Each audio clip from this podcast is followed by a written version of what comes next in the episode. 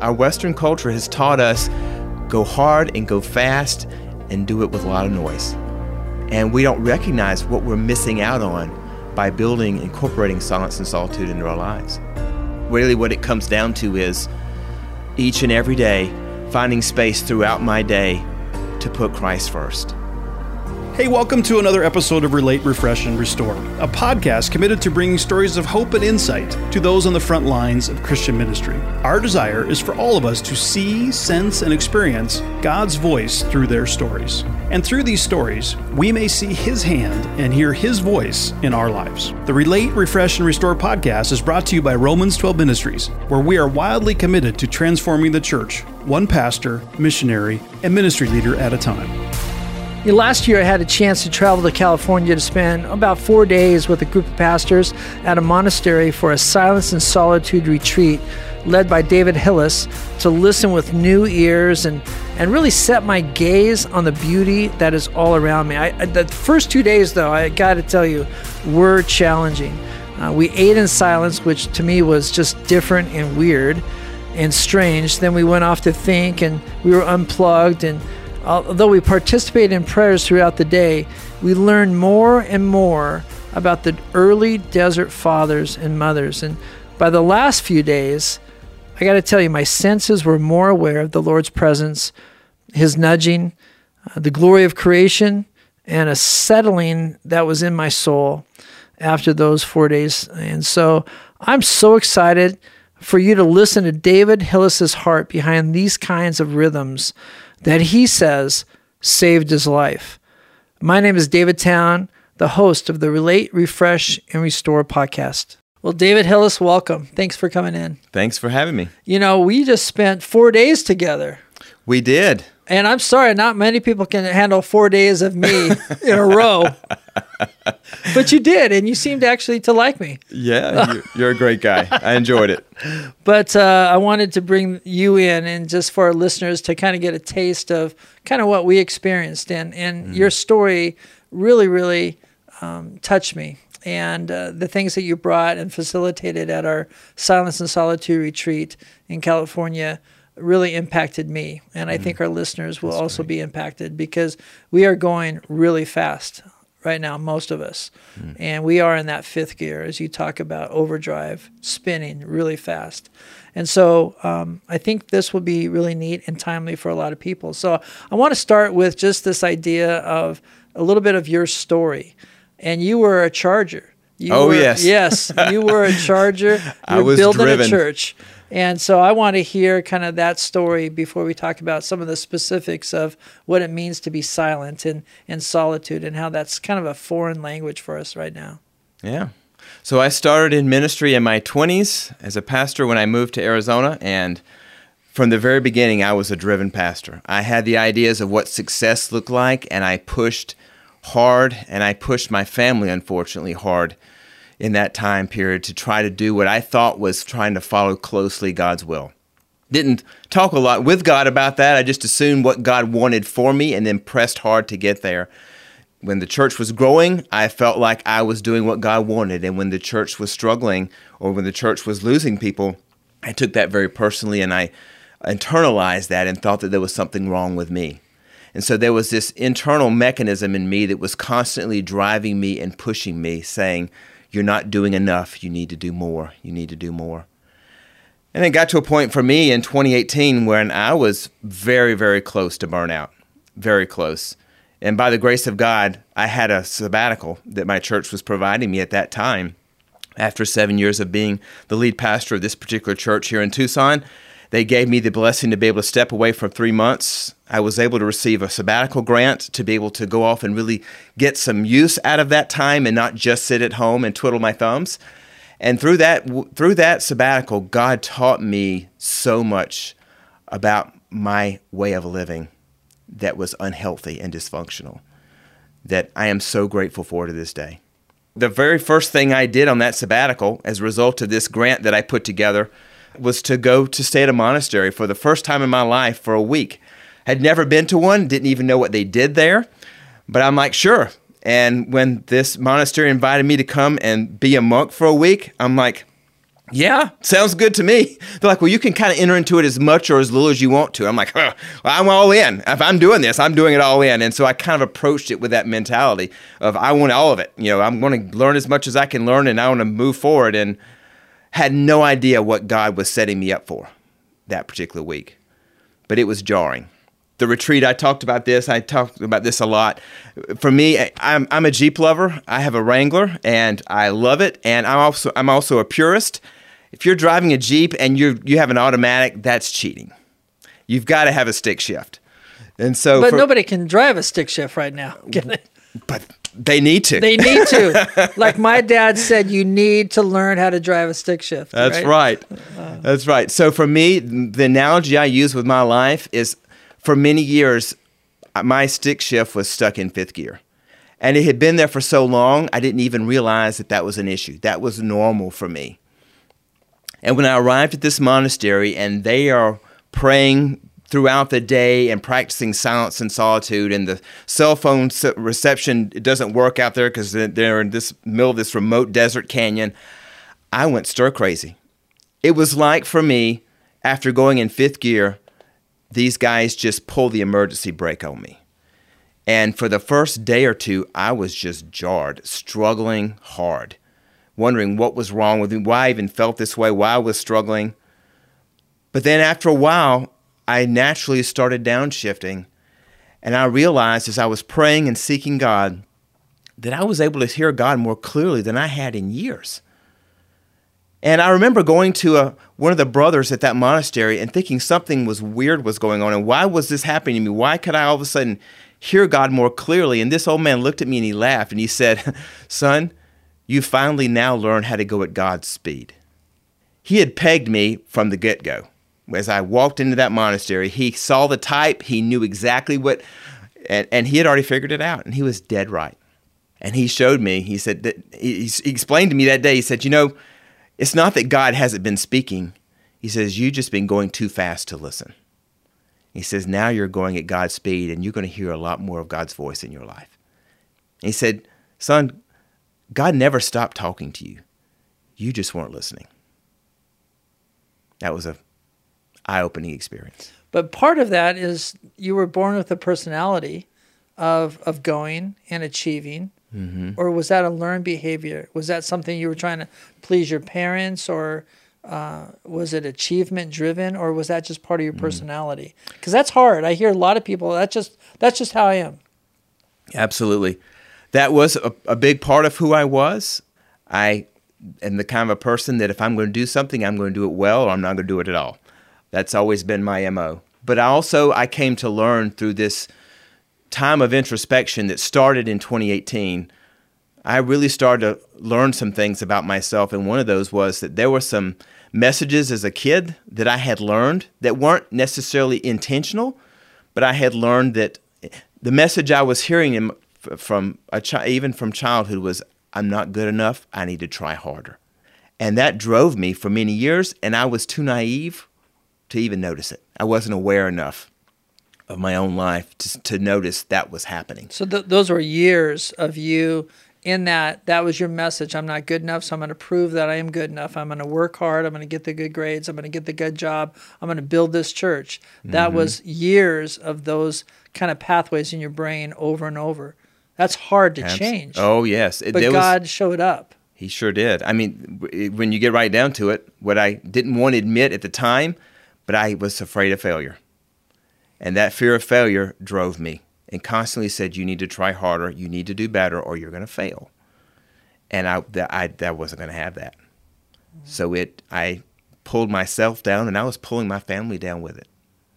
So you come back from this, this experience at a monastery, and mm-hmm. how did things change? Well, it started that week at the monastery, but then I had the rest of that summer where I was in the Holy Land and in Europe and part of the grant was that I was going to spend some time studying the lives of three people who were very, very influential in church history from many, many centuries back. Um, one was a guy named Benedict of Nursia, who was a part of the Christian church in the in the 500s AD. Saint Francis of Assisi, many people have heard of him. He lived in the 11, 1200s.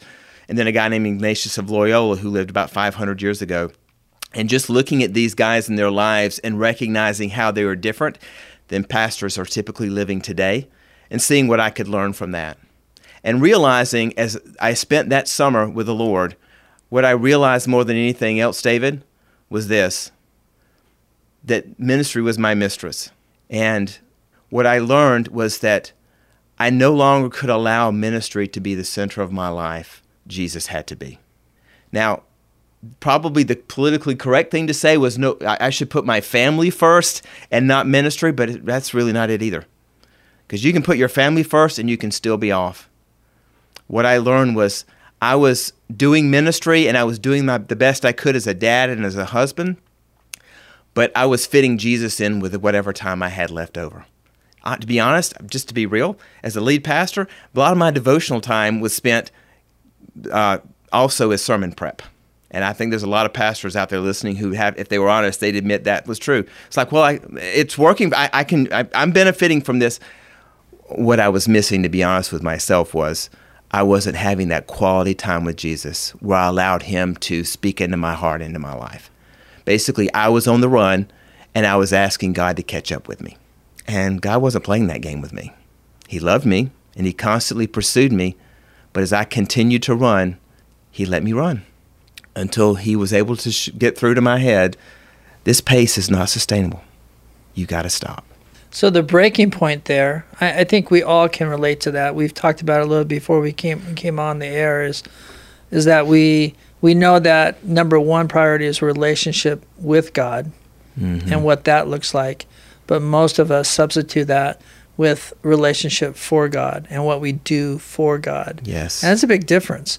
And pastors and leaders fall into that trap. And you're right, the mistress then becomes the top priority in front of family, in front of spouse, in front of children. And we see the damage of that all around. And that's why I think there's so much burnout. But what was the really the tipping point, the breaking point for you after this experience? I think the tipping point was uh, me coming back from that experience and realizing I need to change. God was really able to use that summer to help me to see that the pace of life I was living was not honoring God, and it wasn't really being all that helpful to the people I was called to love and to serve. And I realized until I learned how to put Christ in the center of my life and not ministry, not just in words, but in action, that I was never going to be the person God created me to be. I was going to continue to live out of this false self that was driven for one more achievement, one more advancement, the false self versus the true self. Yeah. The person that the child of God that God created and God delights in without all that extra stuff added on. Mm. Was there pushback from people? Board, family? No. Thankfully, my church and my board recognized in me that I was working too hard and trying too hard as well. They just didn't know how to come alongside me and love me and to support me in that the way I needed.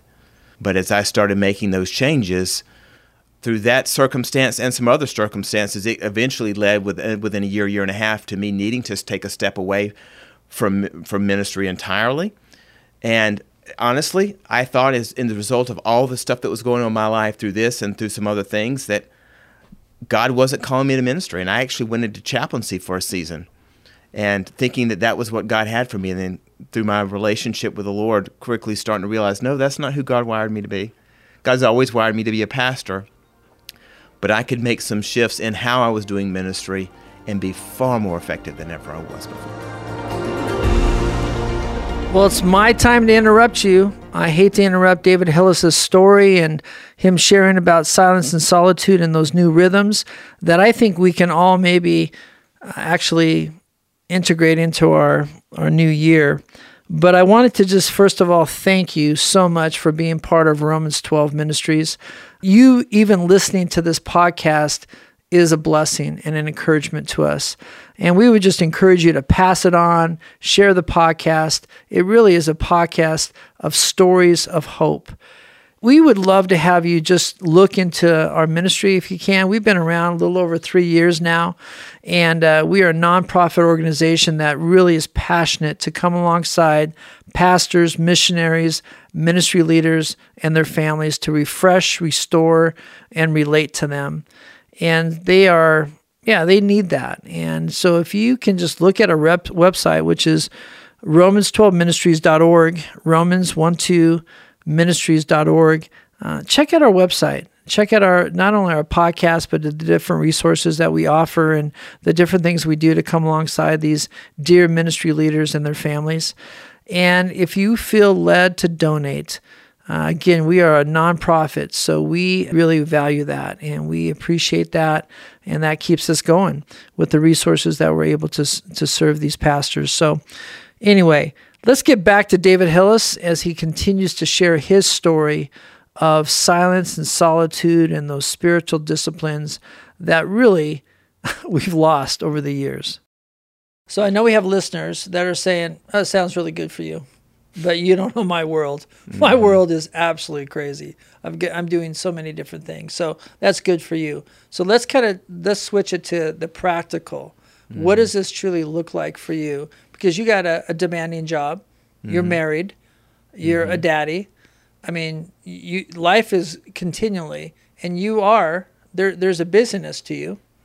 So how does this look like in in an everyday life? Well, you know, uh, I, don't, I can't remember if it was John or Charles Stanley centuries ago who said, I have so much to do in my day, I have to spend three hours a day in prayer. and I remember hearing that years and years ago and laughing at that and thinking, that's ridiculous. now I honestly think there's some truth to it. Now, I won't tell you that I'm spending three hours a day in prayer, but I'm spending a lot more time with my Savior than I ever did before.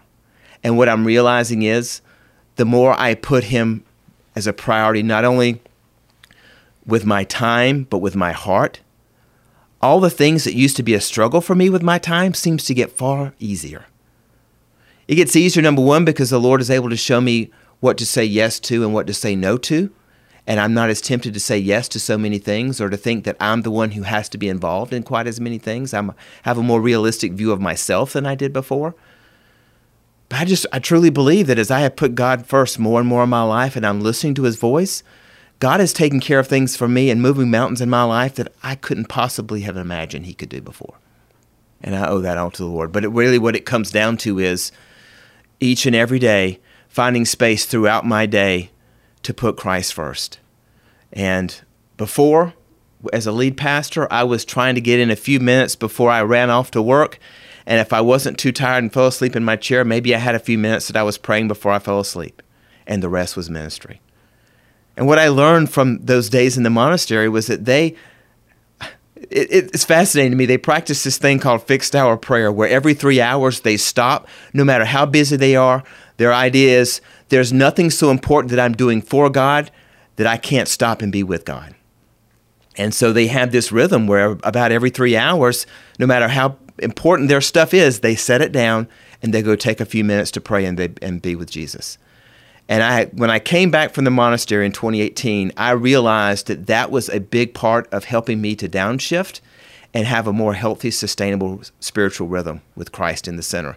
So I recognized that even after a week.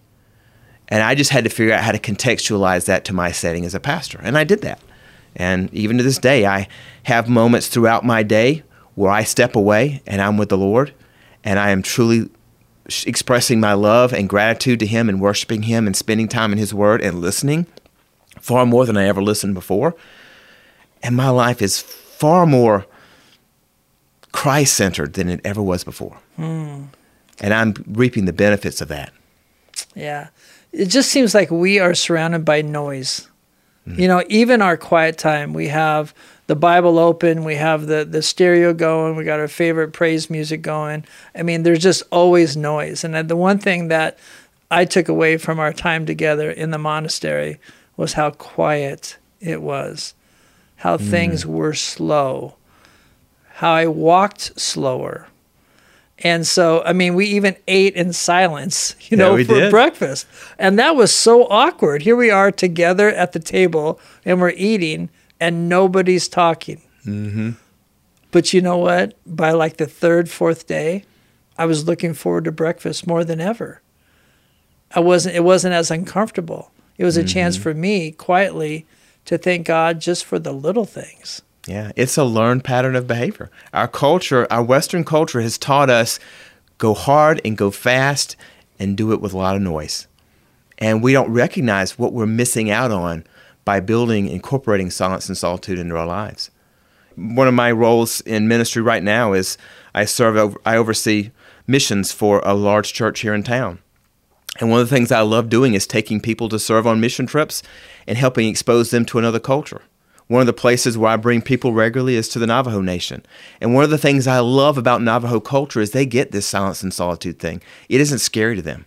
There are times that I have sat outside with some of my Navajo brothers and sisters for a few hours at the time and we didn't say a word and it wasn't even awkward. It was awkward for me the first time or two because I'm like, well, shouldn't you be talking right now? And I try to get start conversation and they would just look at me and respond to me and then go back to silence. And I realized I like this. This is actually good for me. I don't need to fill every minute with noise, with talking. And so it's been a real nice addition to my life.